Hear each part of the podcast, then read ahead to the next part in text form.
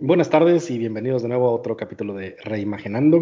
Eh, esta vez les tenemos una pequeña sorpresa. Eh, tengo aquí, como les dije, hay varios formatos. Este va a ser una entrevista, una conversación casual. Y me acompaña aquí Ángeles García Delgado. Es una amiga de hace ya mucho tiempo. Es también una ex compañera de aquella escuela cuyo nombre no quiero recordar, pero que es cuna de la mafia del poder. y bueno, Angie es licenciada en Administración de Empresas, eh, también es Headhunter y está incursionando en el mundo de arte y tecnología. Headhunter, para los que no sepan, es básicamente se dedica a cazar gente con potencial de buen trabajo, se lo roba a las empresas y lo vende al mejor postor. y pues bueno, Angie, si gustas, este, preséntate.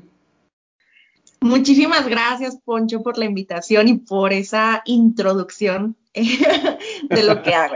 Exactamente, eso hago.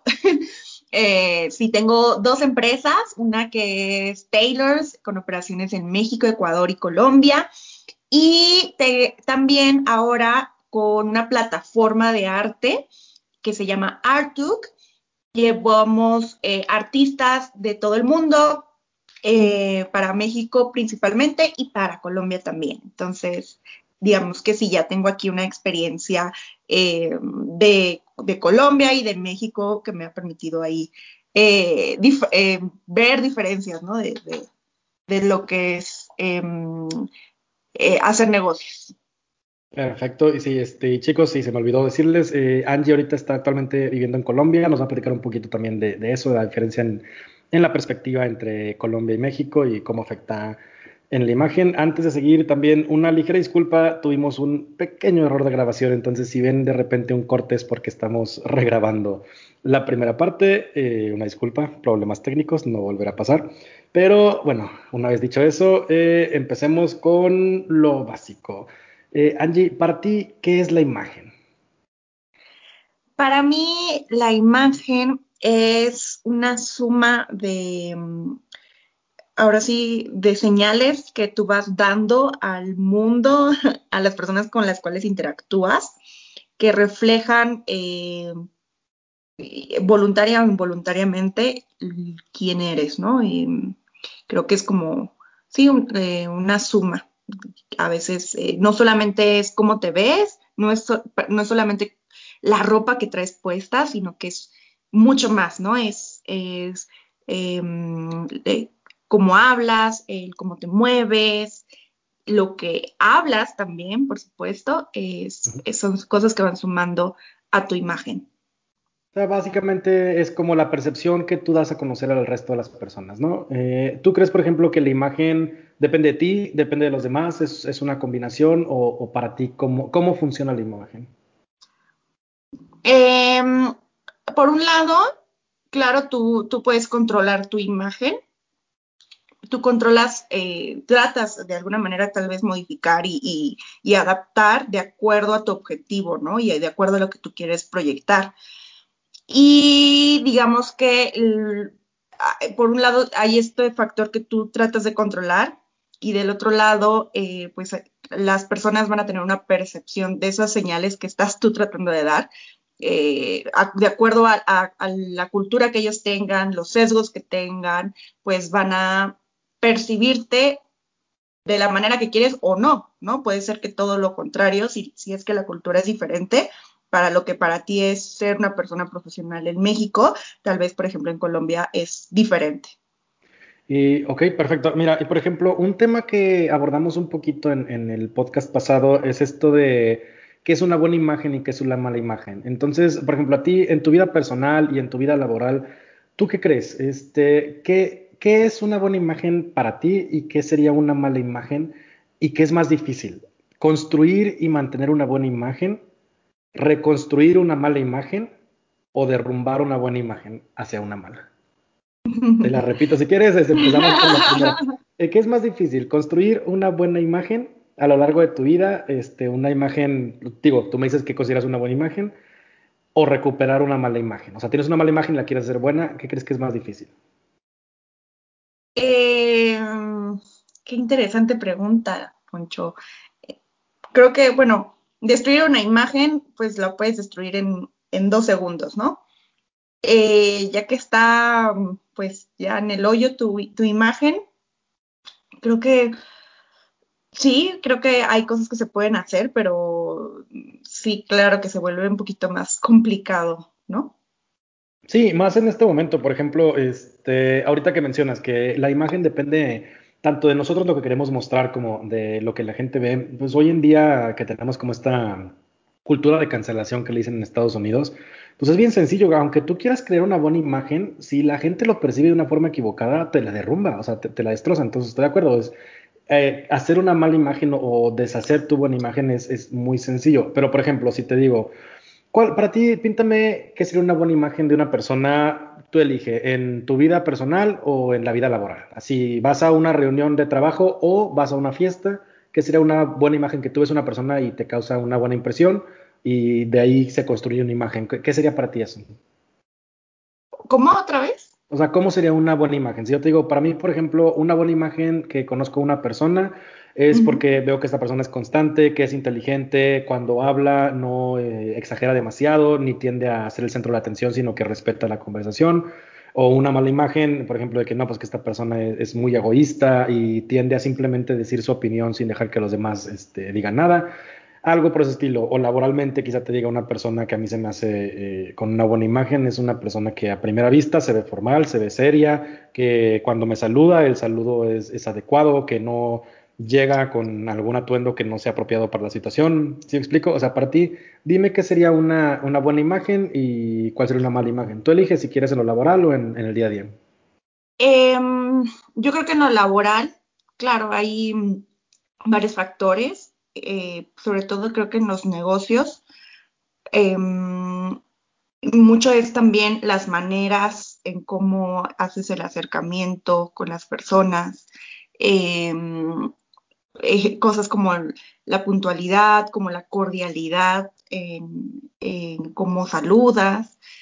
Eso por un lado, eh, una buena imagen también en lo profesional es, sí, ahora que lo dices, creo que es, puede ser como a veces mucho más importante eso que, que, que, no se ve, o sea, que no es tanto tu, lo que traes puesto, sino como todo eh, la etiqueta y todo lo que, lo que uno eh, es como más intangible, ¿no? Y es justo como también mencionas, la inteligencia, eh, el ser, el, el, mostrarte como, como alguien que domina el conocimiento de su área, ¿no? Y para lo cual está especializado.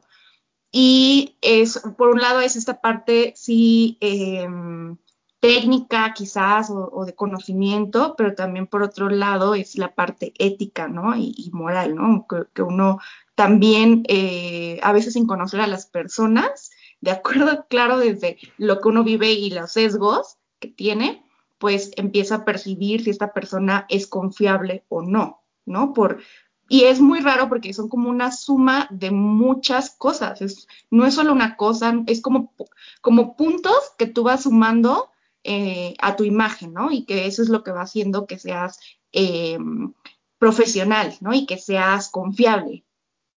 Ok, sí, perfecto. O sea, es básicamente como esta suma de estímulos que dan una percepción, este, una imagen completa, ¿no? De la persona. Ahora, por ejemplo, imagínate que en tu vida laboral te encuentres con una persona que te digo, cada vez que estos estímulos van sumando y sumando y sumando, hasta que tú tienes una percepción de, una imagen correcta o adecuada de esta persona. Digamos que empiezas a hablar con, esta persona y ves que es cordial, que es formal, eh, viene vestido de acuerdo a la ocasión, eh, siempre su, su, lenguaje corporal sigue, no exagera y todo esto y en los últimos dos minutos de la conversación empieza a hablar con groserías, te trata de tú a tú cuando realmente debería ser algo más formal, o quizá su lenguaje corporal este, empieza a verse como aburrido o inquieto o algo. Entonces, digamos que eso es de una buena imagen pasa a, a una mala. ¿Tú crees que eso, por ejemplo, es más fácil que tu opinión cambie de algo bueno a algo malo, como en este caso? O al revés, una persona que cuando llega a la oficina contigo a hablar, no das ni un peso por lo que te está mostrando. Llegó en jeans y tenis a una reunión formal, te saluda de ¿qué hubo? ¿Cómo estás? ¿Qué onda? Y así, no, discúlpame que llegué 30 minutos tarde. esto. Entonces, durante toda la primera parte de la conversación con esta persona, tú tienes una pésima imagen. Dices, es que esta persona simplemente no, no está cumpliendo, no está haciendo lo que se tiene que hacer. Pero en los últimos dos minutos te dice, pero bueno, ahora sí, hablemos de negocio. Y de repente cambia su postura y te empieza a hablar con números, te dice directo a lo que tienes que hacer, ves que te está tratando con respeto, es una persona directa, todo eso, o sea, cambia por completo sus estímulos. ¿Tú qué crees que es más fácil? ¿Que tu percepción de esa buena imagen inicial cambie a algo malo o que la segunda, que una mala primera impresión cambia a una buena al final? ¿Cuál crees que es más, más fácil? La más fácil definitivamente es eh, de una buena imagen a una mala imagen. O sea, creo que como que uno tal vez está como medio a la defensiva, quizás más sensible a veces a, como estas eh, red flags, ¿no? de, si es una persona confiable. Entonces, como que es muy fácil que uno diga, no, no, no, a ver, estás, eh, estás haciendo algo que, no va con, definitivamente con lo que yo considero que es alguien confiable, con, buena imagen.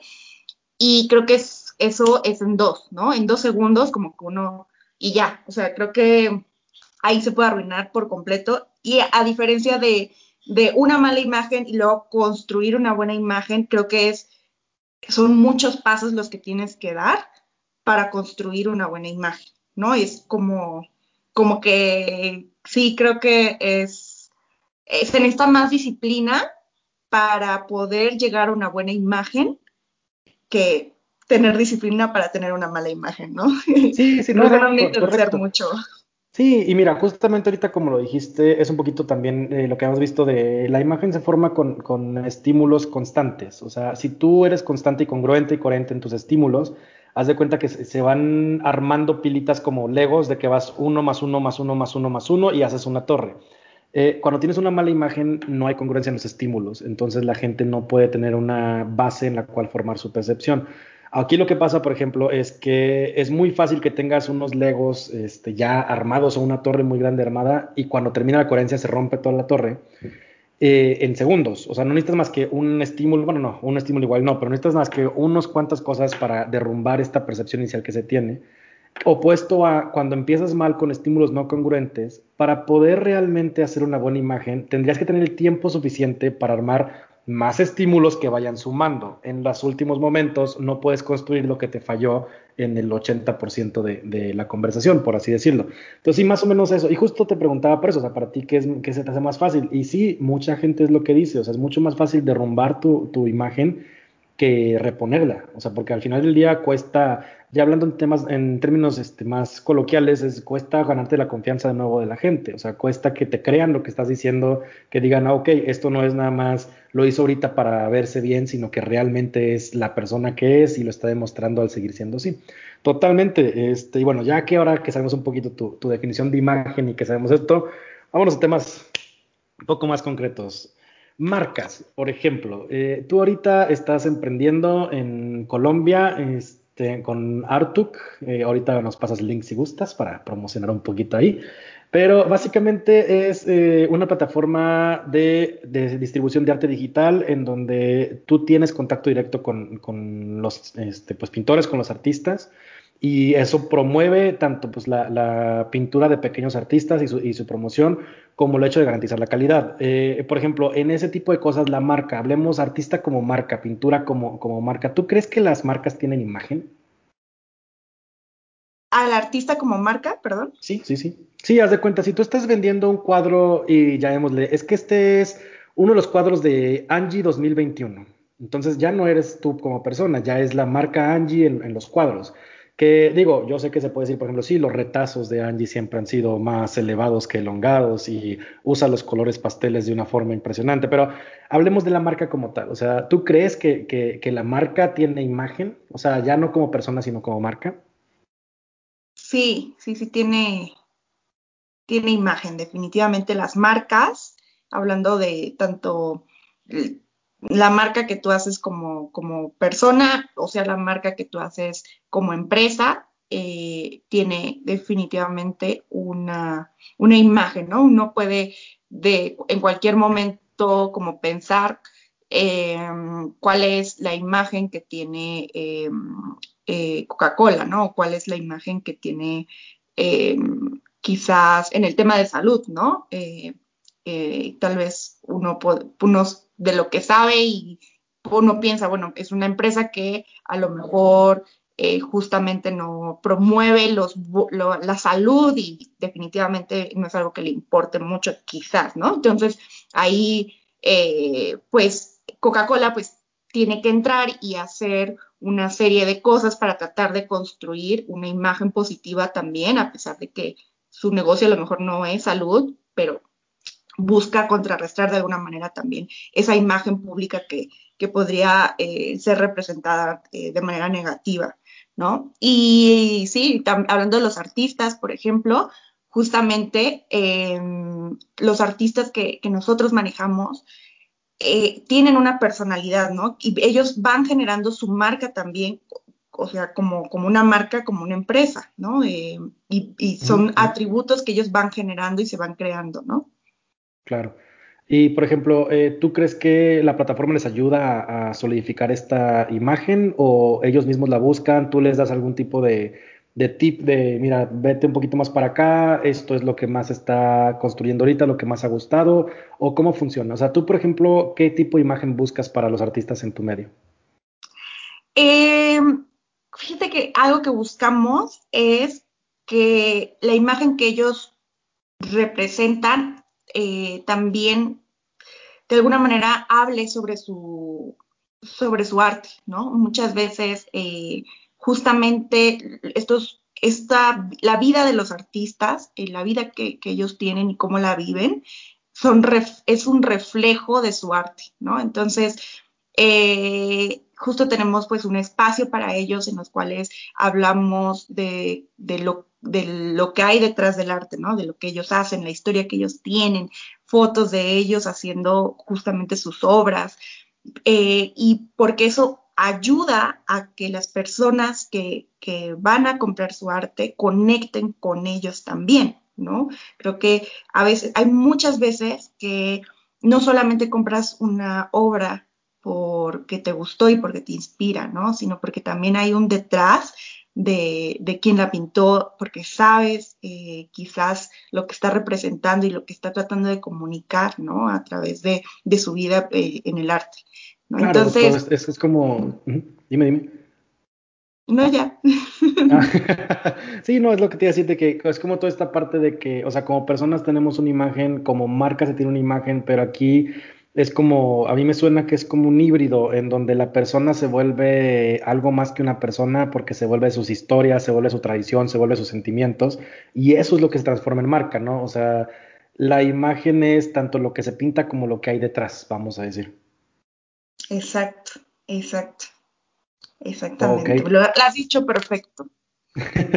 ok, y mira, por ejemplo, siguiendo con este tema, por ejemplo, aquí hay uno que, me preguntaron el otro día y se me hace un, buen tema para, para, discutir, porque ya yo he dicho, por ejemplo, que las marcas tienen imagen, las personas tienen imagen, las tradiciones afectan a la percepción de la imagen, pero las ideas, por ejemplo, ¿tú crees que afectan a la imagen? Las ideas de las personas. por ejemplo, para darte un, una, este, un ejemplo, yo recuerdo mucho este, cuando me comentaste toda esta parte de, tu plataforma digital, eh, que parte esencial de, la plataforma o una idea que yo creo que era muy central en lo tuyo es como romper los esquemas que hay en este momento, tanto en el arte como en, la era digital. O sea, tú me dijiste, soy una niña, uh, bueno, una mujer entrando a un temas donde los hombres me ven como niña. Entonces, eh, yo creo que esta idea, por ejemplo, sí afecta mucho la imagen que tú quieres dar y quizá también la percepción de tus compradores o incluso de tu competencia. No sé si estás de acuerdo. O sea, ¿tú crees que este tipo de ideas moldean la imagen o, no tiene nada que ver? Claro, no, totalmente también cuando justo eh, cuando yo me empecé a meter en ese tema de plataformas, del arte, eh, en algún punto me cuestioné, es que me gusta el arte, me gusta la tecnología, estoy haciendo esto porque me gusta, pero al mismo tiempo me pensaba, dije, es que yo no soy artista. Entonces, ¿será que los pueda ganarme la confianza de los artistas a pesar de que yo no sea un artista? Entonces, obviamente sí, porque al final em, yo les muestro a ellos eh, cómo yo les puedo ayudar, ¿no? Y cómo soy una persona que es profesional y que, y que tiene cierta experiencia y que tiene, em, digamos, bien presentado el proyecto, ¿no? Con una idea muy sólida. Eh, que, justamente evoca para ellos y que les da esa seguridad de que justamente quizás esta parte de, empresaria que tengo y de conocimiento en tecnología, para ellos es un plus, ¿no? ellos no buscan en mí justamente pues una artista con la cual eh, hacer una sociedad, sino, eh, sino que ven en mí lo otro, ¿no? Que, yo les eh, trato de mostrar como, como una profesional sólida con conocimiento y que van a estar en buenas manos eh, su arte, ¿no? Y, sí, claro, o sea, que, al final es esa idea, o sea, esta idea tuya rebota en la propia imagen de, los artistas. ¿Por qué? Porque tanto tú que estás mandando esta percepción que quieres que, tengan de ti, de ser una mujer de negocios y, una emprendedora, se refleja en ellos al momento de ser artistas que colaboran con una empresa que es emprendedora, que es una mujer en el mundo eh, estereotípicamente visto de hombres de tecnología. Entonces, yo creo que ahí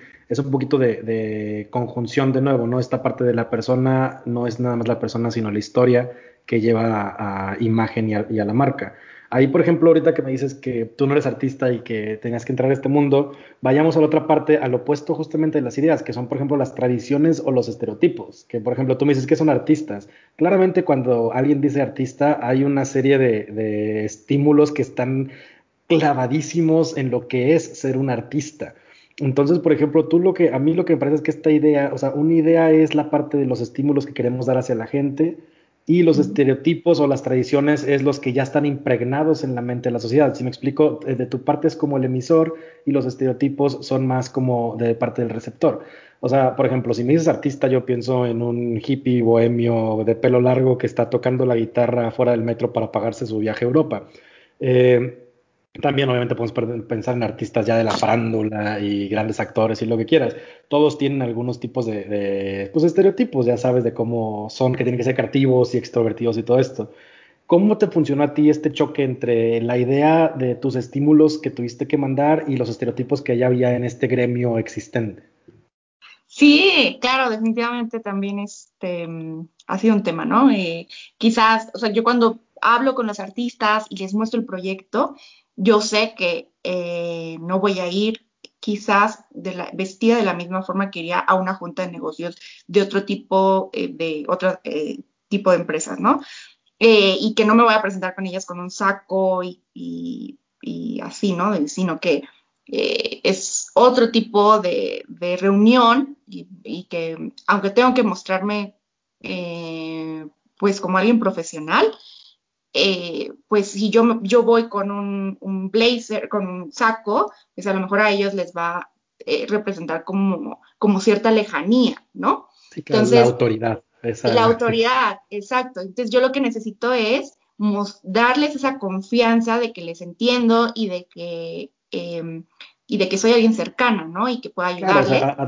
adaptas, los estímulos que mandas este, acorde a, tu objetivo, ¿no? A tu público objetivo.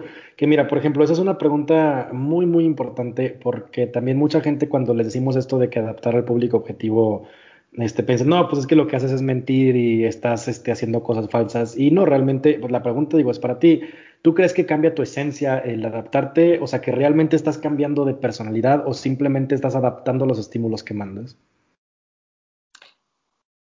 Es una combinación de ambas, quizás, eh, adaptar los, los estímulos. Mira, te lo pongo como un ejemplo. Hace algunos años ya, este, algunos políticos de algún partido este, de nuestro queridísimo país eh, le sacaron un periodicazo de que les están dando clases malamente llamadas de imagen, en donde le decían, es que no pueden usar zapatos brillantes porque no conectan con el pueblo. Mm y tienen que siempre verse como si estuvieran saliendo de trabajar. Entonces ahí lo que están haciendo es literalmente mentir. están diciendo, te tienes que vestir de esta manera independientemente de todo lo demás, este, para que la gente conecte contigo. ¿Tú crees que lo que tú haces va por ahí o cuando hablas de adaptarte a, tu objetivo es más común? Reconozco lo que soy y hago cambios nada más en mis estímulos sin perder la esencia, por así decirlo.